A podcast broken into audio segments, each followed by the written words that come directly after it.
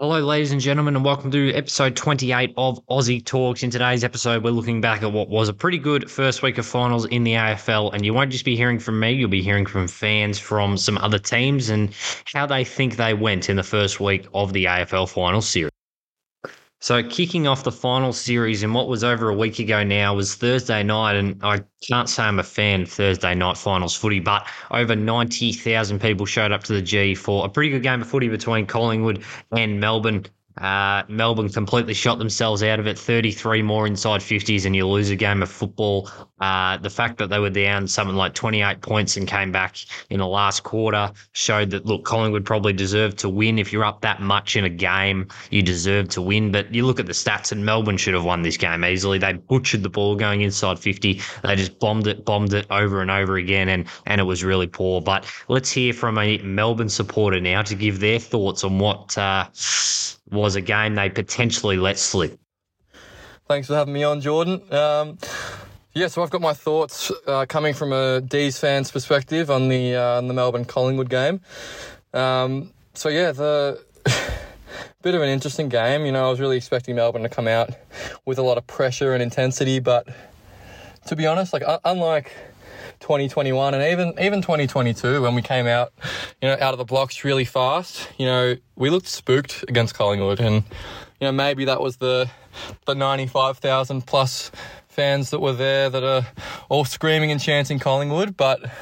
Yeah, no, we looked very spooked and uh, did not come come out with the intensity that I was expecting. But you know, besides that, you know, besides the first quarter, I know we were down three goals, but we ended up winning, you know, the next three quarters. And to be honest, I thought we pretty much dominated them everywhere else on the ground in those three quarters. But, you know, having 30 more inside 50s, you know, there was a expected score stat that said something like we're supposed to win that game by four goals.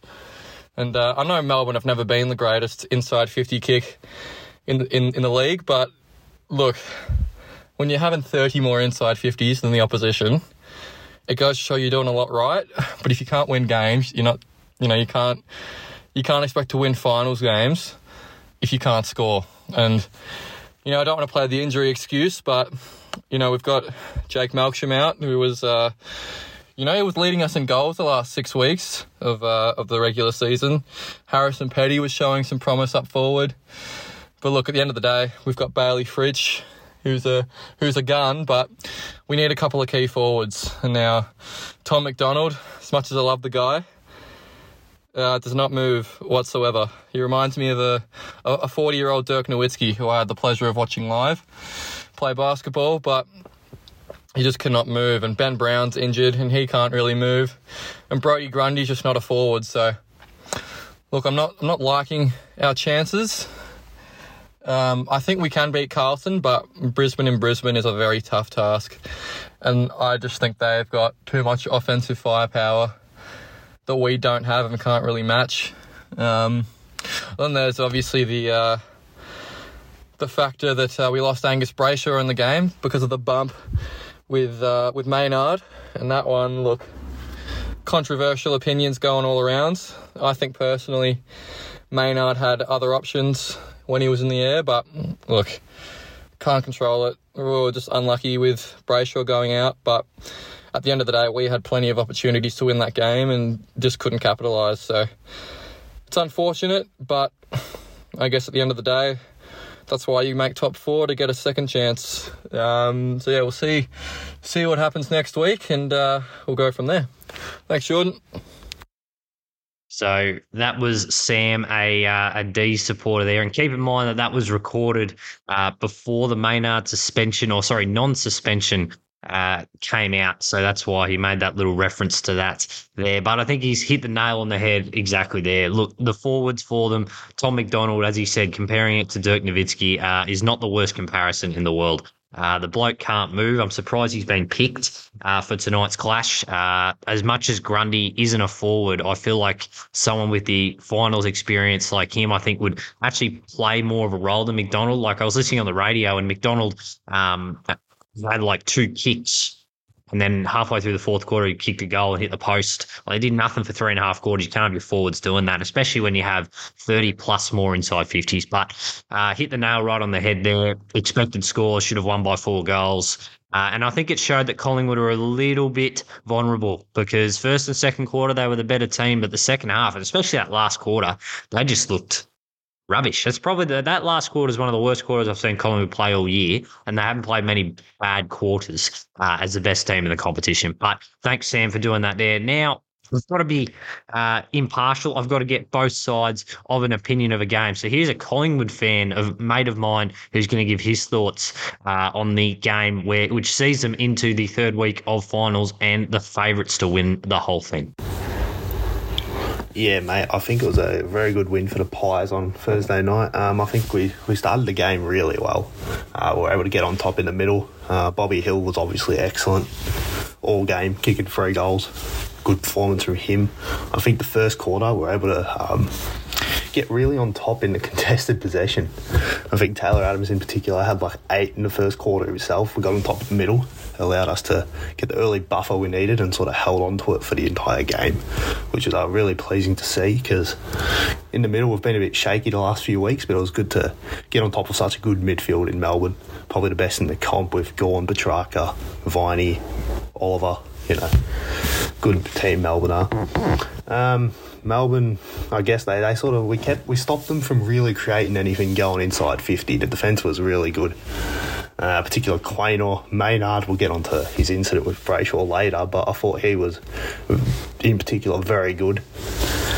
And we just defended really well all night, particularly as just later in the game when they the Melbourne onslaught just coming off, kept coming.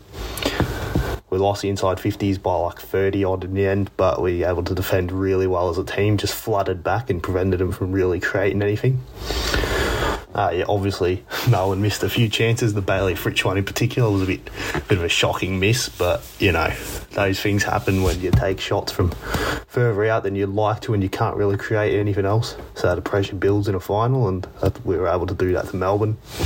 I thought Dan McStay was very good during the middle of the game, uh, particularly when we needed a couple goals to just shore our lead up, you know, keep Melbourne at bay as long as we could.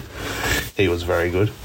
Uh, Hoskin Elliott, I thought, probably played his best game of the season. He was outstanding, just helping the defence and really offering help across the field, any role he could. It was very good. And uh, Tom Mitchell, I thought, you know, has a lot of doubt as, as to whether he actually, you know, should be in the team. I've seen on Twitter a bit, but you know he's uh he proved why we got him in. Good player around the middle, helped us get on top in the first quarter, and then really, you know, I thought that helped us win the game.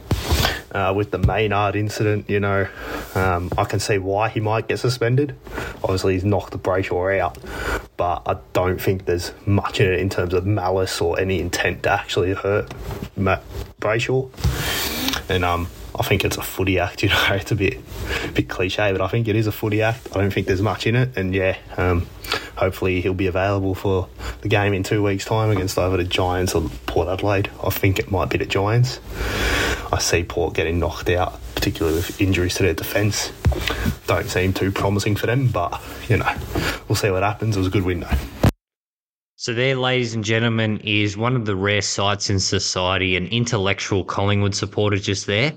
Uh, so thanks, Jacob, for saying that one there. And again, that one was recorded before the Maynard non-suspension, and it is going to be a suspension that is, or it is going to be a tribunal case that is going to be remembered for a very long time and used in litigation in a few years' time when the AFL gets sued for CTE and all these concussions. Um, personally, I am one of the rare people who sees both sides of it. Um, I understand a lot of Collingwood supporters come out in defence, uh, Melbourne supporters, of course, the other way, um, but it is split. The argument that Collingwood used that Brayshaw changed his direction is complete and utter rubbish. And based off that argument, I reckon he should have been suspended if that was the basis, because there's no way Brayshaw can turn his momentum in 0.2 of a second. Same way, Maynard can't change his momentum and his movement in 0.2 of a second. So look, what he should have done, Maynard, is tackled him, put his arms out, did pretty much anything except he did. But at the end of the day, he did have a duty of care to himself to protect himself. And look, he's got off it's it, to be honest, it depends who I'm talking to. If I'm talking to a Melbourne fan, I'm not going to be disagreeing with them. Um, if I'm talking to a neutral, that's where we can actually have a good conversation. And if I'm talking to a Collingwood fan, uh, it's the right decision. But it is a historic tribunal case, and yeah, that's pretty much one way to put it. And there, right there, you've heard both sides of a Thursday night clash.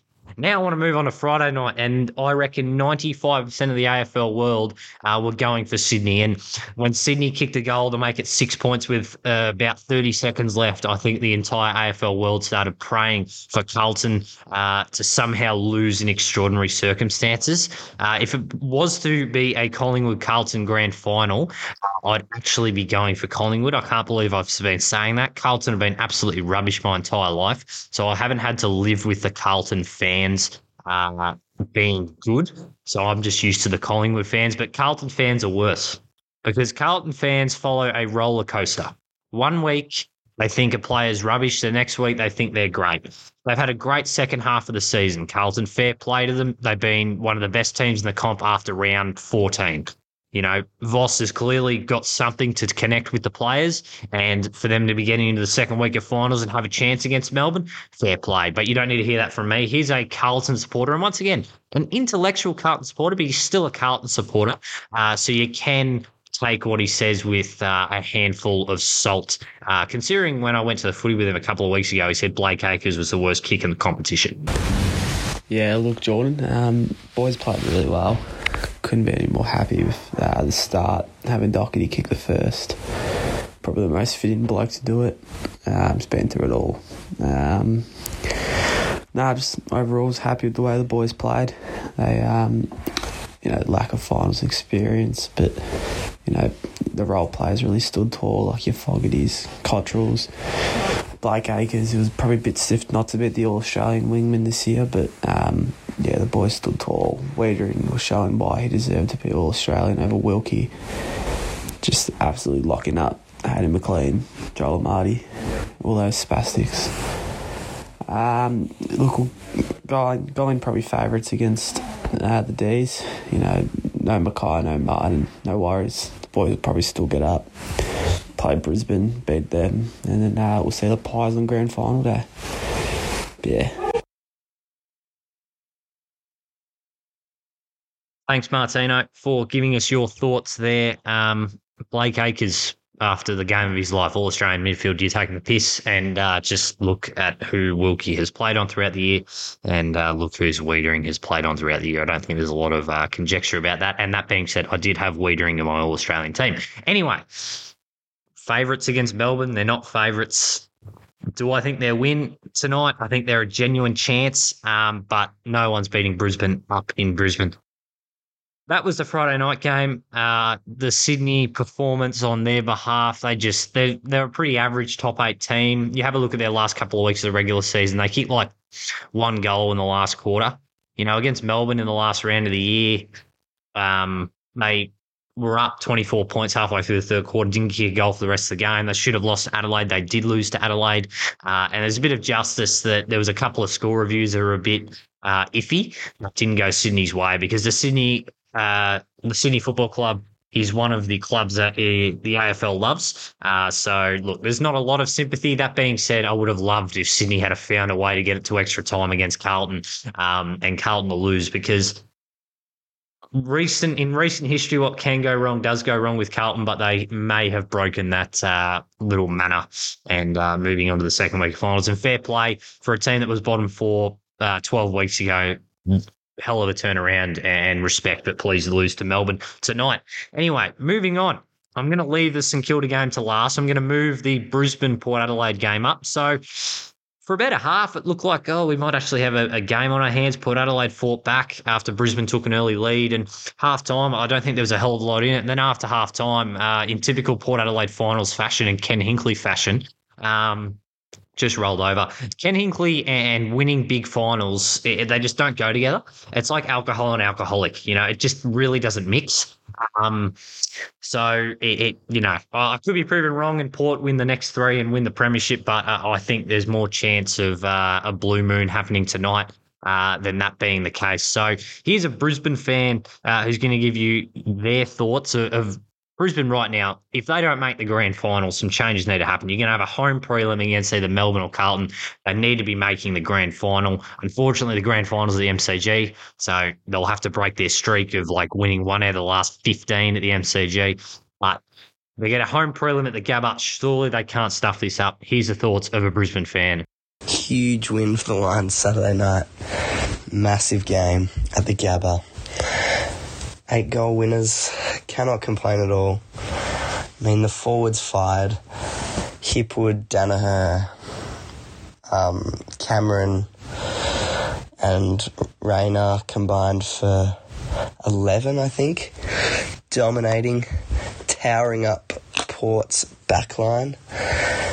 Um, hard to know though because it could be a combination of we just dominated, or it could be Port are shit, and I have a feeling it's just Port are no good, unfortunately.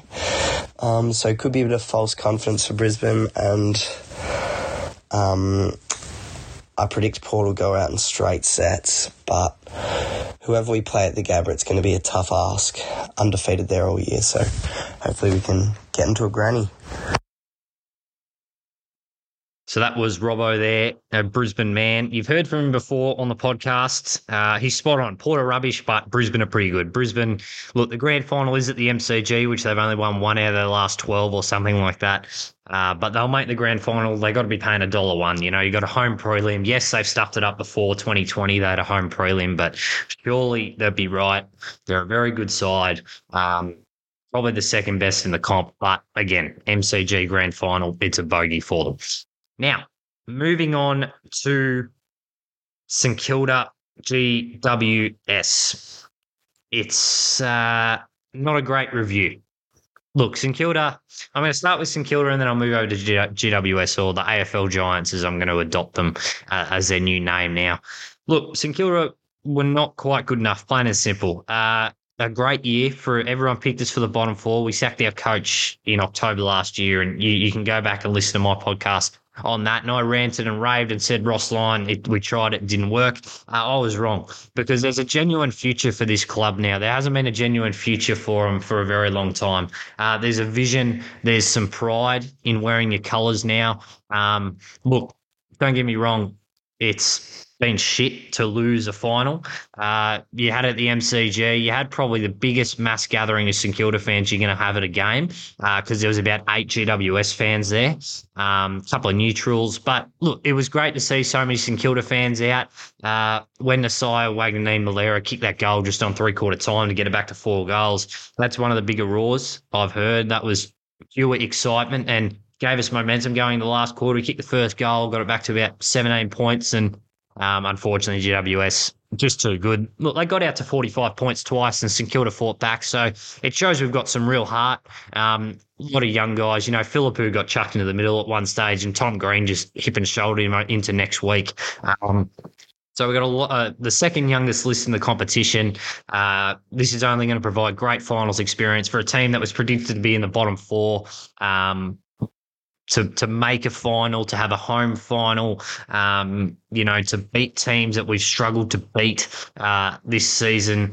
Uh, you know, beating Geelong, that's always been a bogey team for us. Um, to pretty much guarantee our spot in finals, that's a great moment. Um, and our start to the season being four and zero, oh, uh, and then falling off a cliff a little bit and then being able to rebound and, and save the season to get a home final. Uh, it's been great. It's been one of the better seasons of recent memory. And walking out of the MCG on Saturday, I was, of course, disappointed, but there wasn't any sort of. Uh, despair or, or anger or anything like that because we didn't expect to achieve anything this year and the next few years look really bright and that's a really optimistic way of thinking it but the way that Ross Lyon's been able to get a lot of uh, a lot of performance out of these boys this season, I think shows that only after that this loss is only going to provide great experience to the young blokes like Phillipou, like uh, Mitch Owens, Nasiah Wanganeen Milera. You know, this season we had two All Australians, probably the first time since like 2010. You know, Wilkie had a really good season, and I don't care what the bloke, the Carlton bloke I had on earlier said, he deserves to be All Australian. You have a look on who he's played on throughout the year, kept Jeremy Cameron to zero goals, kept Curnow to one goal um, on the weekend. And when Toby Greene played deep, he only he only kept him to one goal, despite the fact that Wilkie didn't have a really good game.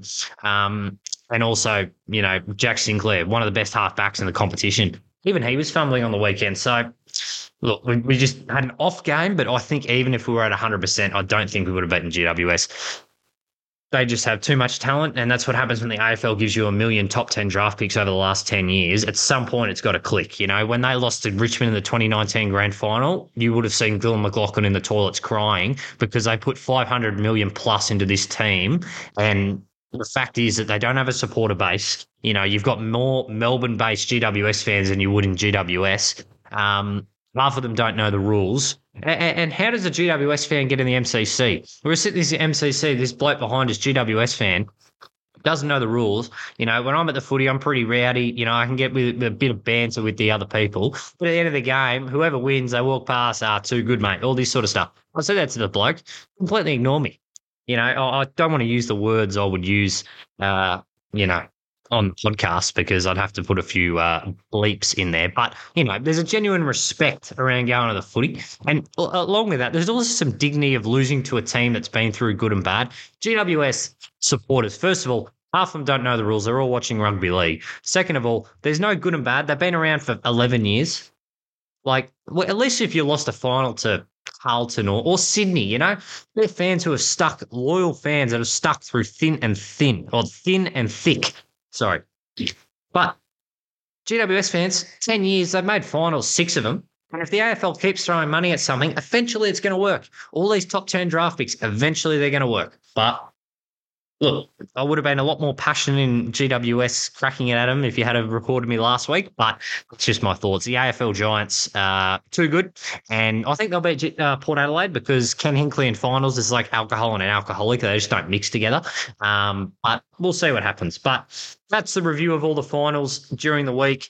Uh, Collingwood looked threatened in that last quarter, but not good. Uh, Melbourne not quite good enough to roll over the top of them. Carlton escape uh, with a six point win. St Kilda not quite good enough yet. Would have been amazing to win that final in front of probably 55,000 Saints fans. I've got to say, if you're a psychologist or a therapist, you should have gone to the game and handed your business card out to every St Kilda fan because you would have got so much business. You would have got 50,000 new clients pretty much that signed up on the spot because unfortunately it's another year of Saints footy. But things are on the up. GWS, too good. They'll probably beat Port Adelaide. They'll lose to Collingwood. No one's beating Collingwood. Um, Port Adelaide, rubbish. Brisbane, too good. That's the review. Melbourne will beat Carlton tonight by 12 points, and Port Adelaide will lose to GWS by four and a half goals on Saturday. That's the predictions. Uh, the Maynard non suspension. Uh, remember this one when the AFL gets sued. That's the recap, plain and simple. Thank you for listening to episode 28 of Aussie Talks. Thanks to the people who sent in their thoughts for their team in Martino, Jacob, Robbo, and Sam. Thank you very much, and I'll see you next time on Aussie Talks. Right